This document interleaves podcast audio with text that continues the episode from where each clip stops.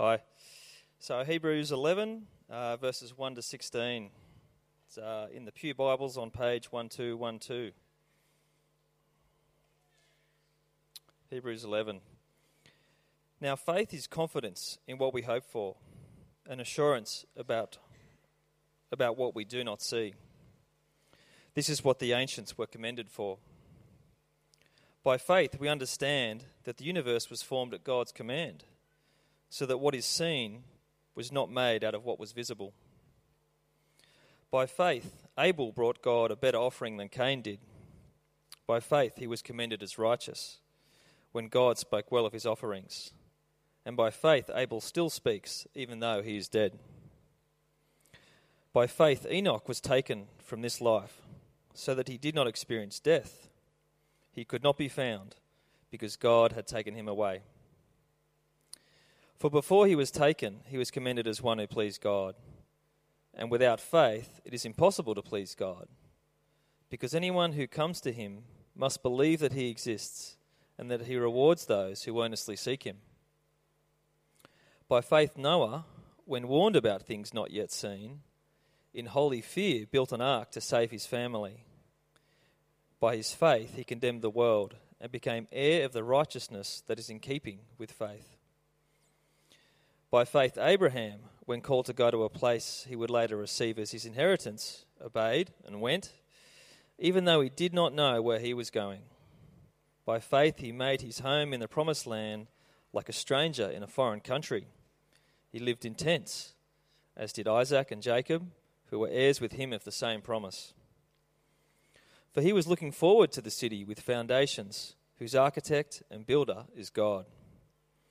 And by faith, even Sarah, who was past childbearing age, was enabled to bear children because she considered him faithful who had made the promise. And so from this one man, and he as good as dead, came descendants as numerous as the stars in the sky and as countless as the sand on the seashore. All these people were still living by faith when they died. They did not receive the things promised. They only saw them and welcomed them from a distance, admitting that they were foreigners and strangers on earth. People who say such things show that they are looking for a country of their own. If they had been thinking of the country they had left, they would have had opportunity to return. Instead, they were longing for a better country, a heavenly one. Therefore, God is not ashamed to be called their God, for he has prepared a city for them.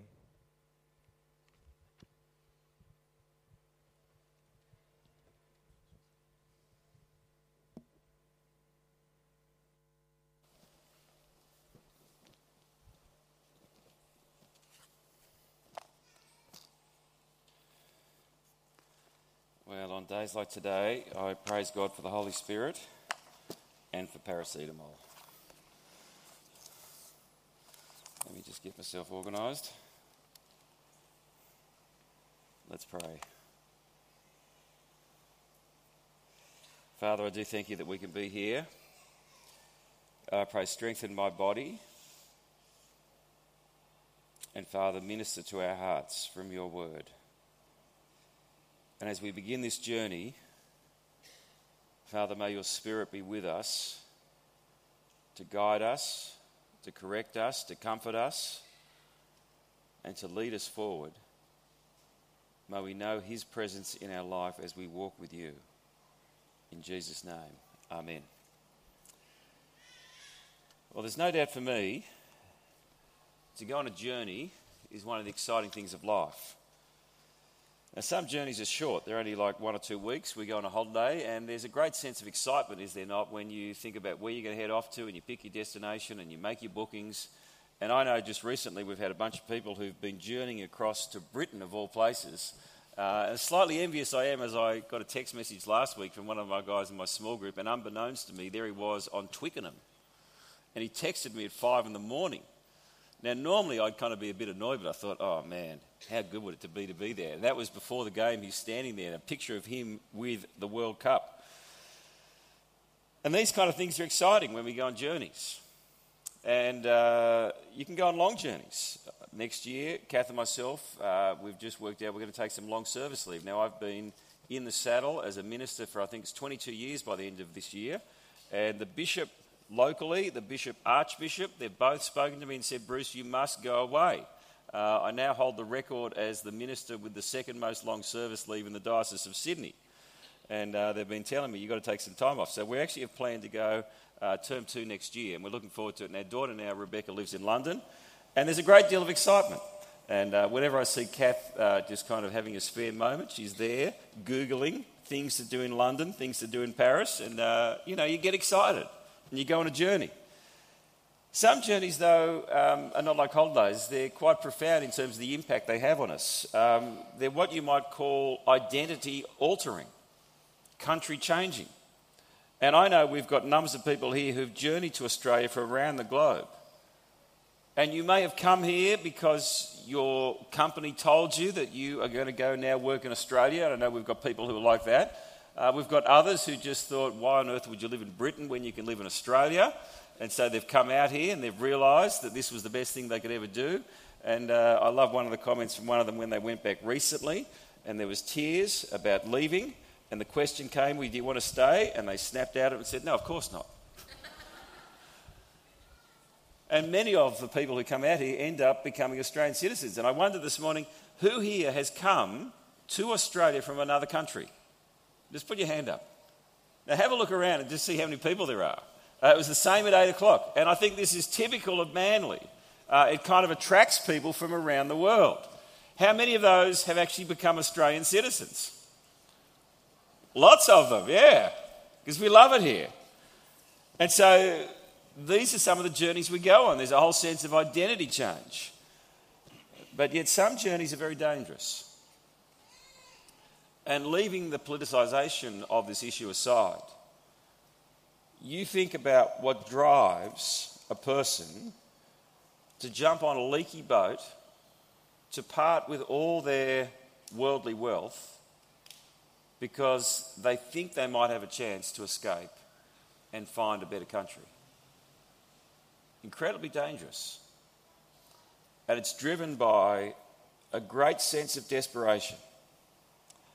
You think about the current crisis with Syria and the journey that some people are on. They literally are leaving everything as they flee persecution, violence, war, and they try and find anywhere but where they currently are to live, where it might be safe. And I know as a church we want to partner with other churches in the diocese to welcome refugees fleeing from Syria. If I'm well enough, I'll be at Synod over the next 2 weeks. And one of the big issues that will be addressed by our Archbishop on is how we can help as churches to welcome Syrian refugees. You may not know this, but of the 12,000 refugees coming to Australia, 7,000 are coming to New South Wales. And we want to be on the front foot as the church to say we can help, because we want to love people. But there's another journey that is life-changing. And it's a journey that can start at various times in people's lives. Some people actually can never remember a time when they were not on this journey. They've always been on the journey. Other people join the journey very late. In fact, I know a person, a man, who joined the journey at age 100. I kid you not. I'm thinking, that's a bit late to get on board the bus, man. But anyway, he made it on. I think he died in that 100th year. And it's a journey that is exciting. But yet it's also dangerous. It's costly. It's a journey where you don't travel alone. Rather, you travel with friends. You travel with family. And it's kind of like one big, massive trekking group. Now, there's kind of a myriad of subgroupings in this massive group, but actually we're all on the same trail as we journey forward. And there's a guidebook that directs your steps. And not just a guidebook, but a guide who is with you through thick and thin, through good times and bad, easy times and dangerous ones. Now, you cannot see this guide, but he's there before you. He's there ahead of you. He's there beside you. He's there with you. And you see, to be a Christian is many things, but at heart, it's to be someone who is called to come home. and to come home to the Father God. You see, that is who we are as Christians. We are people who are on a journey home. And that journey could be described as walking with God back home. And it is really quite a profound journey. I've seen people's lives, people who are heading for ruin and destruction in this world, turned around and redeemed when they've joined this journey. I've seen proud and arrogant people, self-made people, who've been humbled and brought to their knees and have joined the throng of many who journey home to the Father and who now walk with humility. I've seen people who are down and depressed given purpose and joy in life as they've got on the path of life. It's the journey of walking with God home. And we start this series today. And the passage we're going to look at is Hebrews chapter 11. I'd love you to open up because it is a great passage to look at. It's on page 1212. It's kind of like a sound check. 1212. Got it? And I chose this passage because it addressed a group of followers in the Lord Jesus who'd been journeying as Christians for quite some time. And they had quite an eventful journey when you read through the book of Hebrews. It cost them much. They were tired. They were weary. And no doubt there's issues that had arisen in their understanding of what the journey meant, the nature of it. They were tempted to give up and not get to the end. And we come to chapter 11 in this great book of encouragement or exhortation. And there's two massive things that this chapter, which is all about faith, wants to say to us. And if I can put it in one sentence, it's this. To walk with God is a relationship of faith on a journey home to heaven. To walk with God is a relationship of faith on a journey to heaven. And while there's more things that we could say, I just want us to look at these two things. Walking with God, firstly, is a relationship of faith. Now, Christians, by definition, are people of faith. We believe something. We have faith. But what is faith? It's worth saying Christian faith has many elements to it. And you could define it in many ways. It can indicate the way that we believe. You see, to have Christian faith, saving faith, is to trust in a person, and that person is the Lord Jesus Christ. That is the way that we believe. But Christian faith can also be the faith. Now, we don't often recite the creed here. We do when we have baptisms at 8 o'clock. We recite every week, and the creed is a statement of faith, and in particular, it's a statement of faith in what we believe about our God, that He is Father, Son, and Holy Spirit. But the interest here in Hebrews is different. It's about what faith means on the journey to heaven. And there's a number of things here that it instructs us about faith in this great chapter of faith. Firstly, as we think about walking with God as a relationship of faith, faith is confidence in God's word. You're very kind, Scotty. Thank you.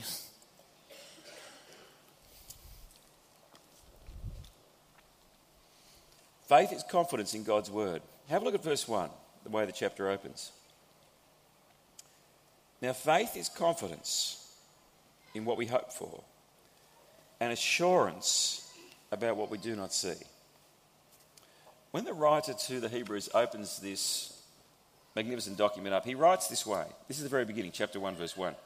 In the past, God spoke to our ancestors through the prophets, at many times and in various ways. God is a speaking God, spoken all sorts of ways.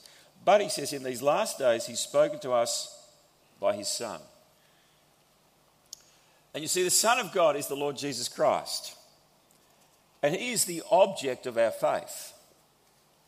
And because of that, our faith is confident. Our faith is assured. You see, Christian faith is not just kind of stepping out into the darkness, wondering, is there anyone out there? No, Christian faith is about stepping into the arms of the Father through his Son, the Lord Jesus Christ. And it's a faith that has confidence.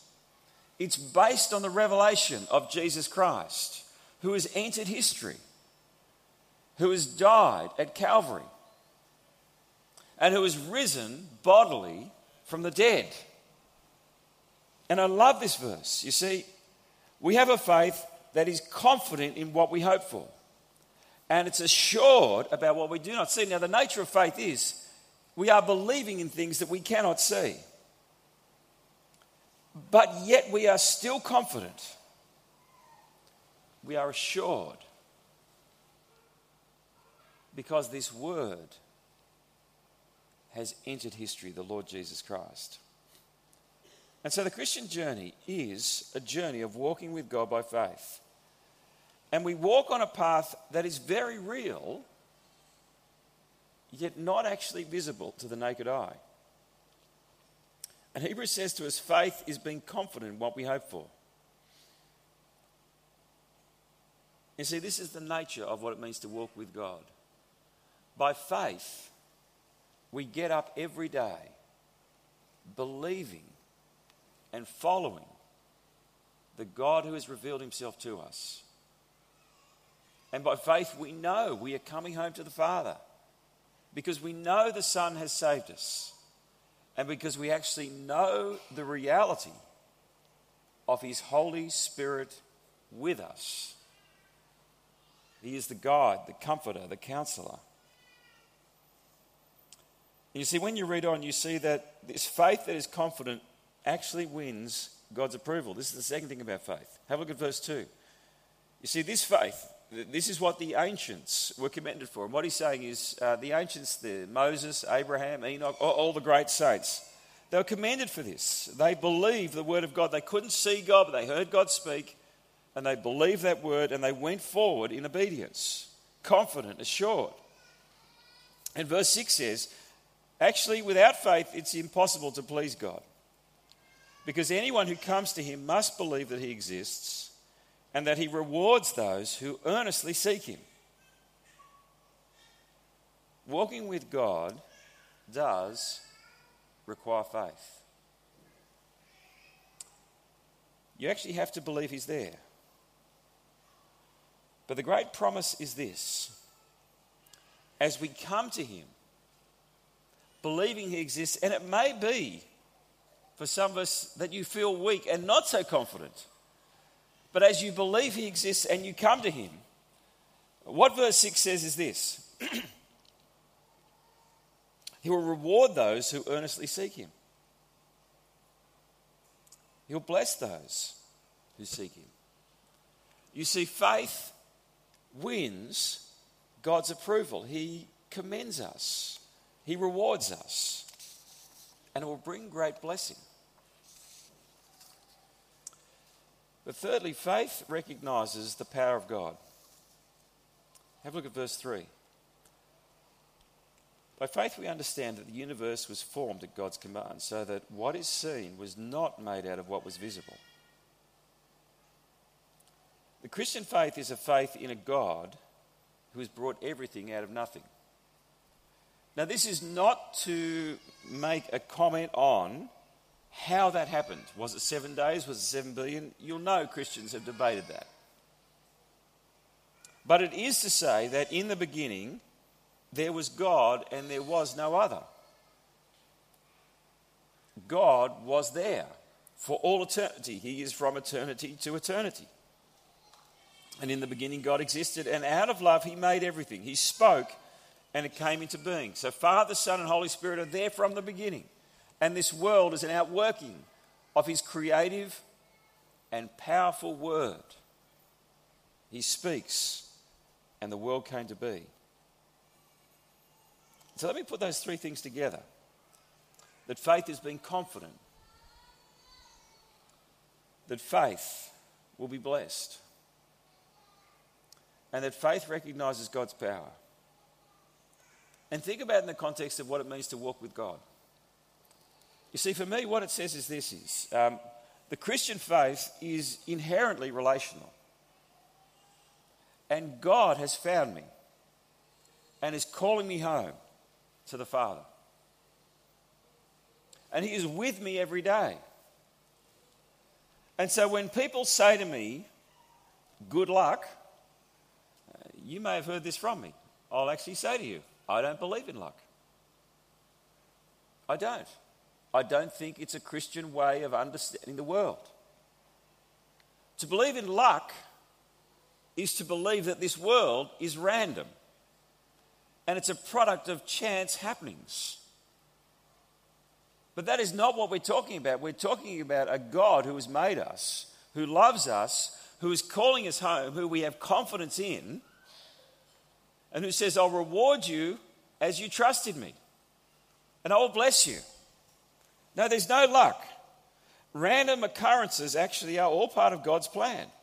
Now, if you come into my office and drop in, I'll say to myself, here's a little thing I'll say. Why has God brought you here?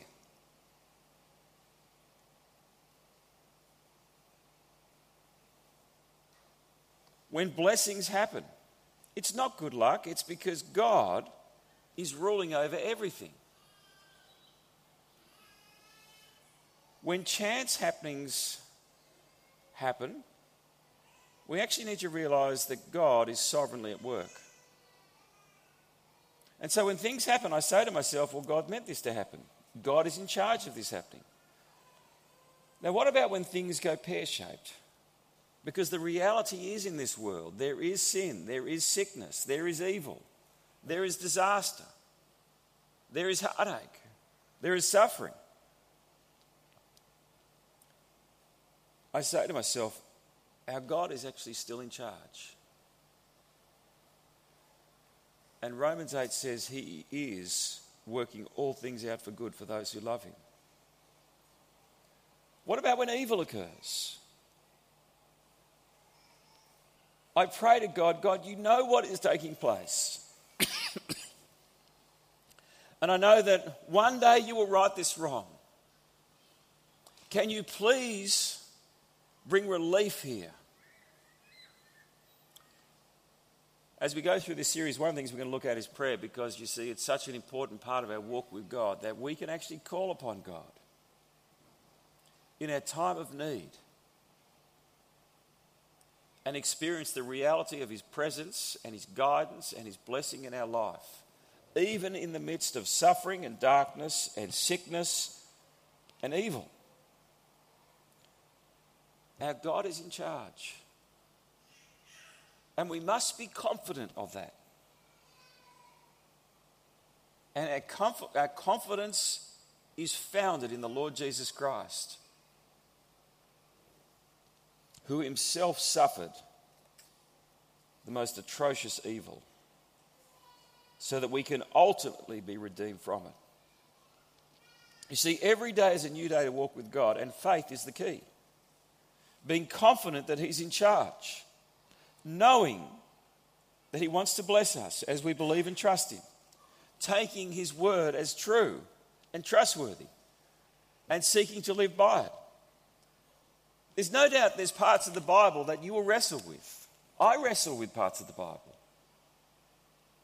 But ultimately I say, actually, you're God and I'm not. There's something wrong with the Bible if I agree with it all. It's probably a human document at that level, if it doesn't challenge me about my perception of reality and who God is and what it means to follow Him. You see, that's the nature of God. He will challenge us in our weakness and in our sin. And so as I walk with God and as I read His word and it challenges me, I have to say, God, you are God. I believe you, even though I may struggle with that. So walking with God is a relationship of faith from first to last, as the Father calls us home. Which leads me to the second point. Walking with God is a relationship of faith on a journey to heaven. And you see, the thing, secondly, to note about this chapter 11 of Hebrews is that it's a roll call for the great saints of the Old Testament. It's the hall of fame, you might say, for the people of faith. And if their faith in God is what defined them, then it's their destination that united them. All of them believed that they were travelling to a better promised land. And I'll pick up the reading in verse 8 with Abraham. By faith, Abraham, when called to go to a place he would later receive as his inheritance, obeyed and went, even though he did not know where he was going. By faith, he made his home in the promised land like a stranger in a foreign country. He lived in tents, as did Isaac and Jacob, who were heirs with him of the same promise, for he was looking forward to the city with foundations whose architect and builder is God. And by faith, even Sarah, who was past childbearing age, was enabled to bear children because she considered him faithful who had made the promise. And so from this one man, and he as good as dead, came descendants as numerous as the stars in the sky and countless as the sand on the seashore. All these people were still living by faith when they died. They did not receive the things promised. They only saw them, and they welcomed them from a distance. They admitted that they were foreigners and strangers on earth. People who say such things show that they are looking for a country of their own. You see, if they'd been thinking of the country they'd left, well, they would have had opportunity to return. They could have all gone back, is what the writer's saying. But no, instead, what were they longing for? They were longing for a better country, a heavenly one. Therefore, God is not ashamed to be called their God, for he's prepared a city for them. Let's look at Abraham, this great man of faith. You see, his faith was responsive. The word of God came to him in chapter 12 of Genesis. And when God spoke, he obeyed. He went. He had a faith that responded to the word of God, and his faith was sacrificial. You may or may not know this. He was a very wealthy man who had much. But the call of God came, and he just upped and left with his family, and he left it all behind, confident that God would look after him. His faith was courageous. He didn't even know where he was going. There was no Google Maps in those days to do a web search and find out, actually, where is this place, Lord? I'd like to find out a little bit before I go. Incredibly courageous. And it was his faith that took him on a journey to the promised land. Now, for Abraham, that land was what we now call Israel. And God promised in Genesis chapter 12 that he would give him land. There'd be offspring as numerous as the sand on the seashore, and there would be blessing. You just got to get up and go. And he went. And what united Abraham and all these other great ones of the Old Testament mentioned here, Moses, Joshua, Samuel, David, the prophets? Well, they were all journeying to the same place, the promised land, the city of God.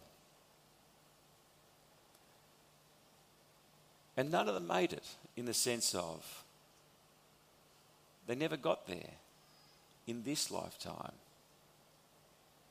But what defined them was, as they walked with God, was that they longed for a better place. They longed for a heavenly home. They longed for the city of God.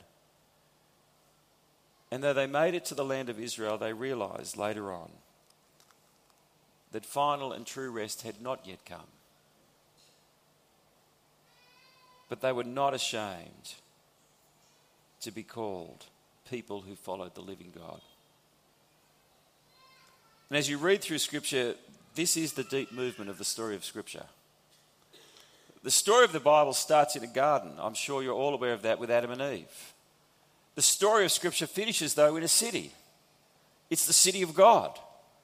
It's the new heaven. It's the new earth. And you see, this is the overarching narrative arc of Scripture. And Adam and Eve tossed out of the garden. The rest of the story is a story of redemption, of the Father coming to find and redeem and call his people home to the final destination that Scripture upholds to us, which is the city of God. And you see, that is the journey that we're on, towards a new heaven and a new earth, a place where there is no sickness, where the suffering is gone, the evil is dealt with. And I was thinking about this as we live here in Manly serving God. It seems hard to imagine that there's somewhere better to live than here, doesn't it? When you get up at 6 or 7 and you walk down the beachfront and the wind is offshore and the sea is blue and life seems so good. And we think it'll go on forever. But you see, this place, Manly, is not the city of God. And our time here won't last forever. One day, all of us will die and pass into eternity. The most sobering reminder of that, for me, is that every month funerals come in. And they remind us of our mortality. And so the question must be, actually, where are you journeying as you walk with God? Is it that you're journeying to come home to the Father in heaven? Or is it that you're on a journey away from God? To the place Jesus said would be filled with people weeping and gnashing their teeth in regret. When they realise too late that all they have lived for has been taken away. I went to the movies last week with my wife Kath, and we went and saw the movie Everest. It's a very good movie. It's an adventure movie. It's a true story. It's a true story of the tragedy that took place on the mountain in 1996 when an extreme storm event hit just hours after two teams had summited the mountain and 8 of them died. It's a very moving story as you start to meet and get inside the lives of the different people as they journeyed to the summit.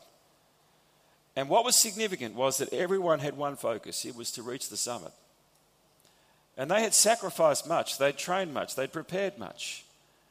And they gave their everything in order to make it to the summit. For some, it even cost them their lives. And I couldn't help but think of us as Christians in comparison, as by faith we walk on this journey with the Father to come home. To what extent do we train? To what extent do we focus? To what extent are we prepared to sacrifice? To what extent are we preparing ourselves to come home to the Father in the city of God? When you look at your life today, I want to ask you the question, where are you journeying? How is your walk with God? That's what we're looking at this term. And I want to stop now and invite you to respond. Will you take a walk with God this term? Will you go on a journey of 7 weeks with Him? And the journey looks like this. It's about picking up the Word of God every day using the devotional book, to ask God to speak to you about your walk with Him and the journey you're on with Him, and allowing His Word to guide you and comfort you and correct you and rebuke you and train you and encourage you. Because that's the journey we want to be on as we think about areas of our heart and worship and contentment and joy and community and holiness and prayer and dependence and mission, all vital parts of our walk with God. And so I want to invite you now to actually come up if you want to be part of this journey and to walk through this door, symbolic of the fact that you're going to go on a journey with God together with the congregation. And I want to invite you to come up to the sanctuary and actually kneel and pray a prayer of dedication. And I'm not sure what your prayer will be. But what I want you to do is reflect before you come. What is it that you need to pray so that you might grow deeper and closer to God in your walk with Him? There may be particular issues that you think, boy, if in the next 7 weeks God could help me with that, that'd be fantastic. It may be that there's some physical illness that you think I need healing for. I don't know what it is. It may be that you've got great issues at home. It may be that you just feel dry and you think, God, I want you to come alive in my life again. Whatever it is, I want to invite you on the journey as we look at these topics and come forward and receive a booklet and come to the rail and pray. And our prayer team is going to be up in the sanctuary. And if you'd like someone just to pray for you because you think, I'm not quite sure what to pray, or I just would love someone to pray for me, just put your hand up and our prayer team would love to pray for you. And so I'm going to go forward and pray now. I'm going to invite the prayer team to follow me and they're going to come up and pray. And if you'd like them to pray for you, just put your hand up and tell them what you'd like to be prayed for. And the band's going to come up and they're going to join in. They're going to come and sing some songs while we're all coming up. It's going to take a while. I really don't care because this is too important, because I really want us to go on a journey this term with God, walking with Him. So I invite you to come and join me on this journey.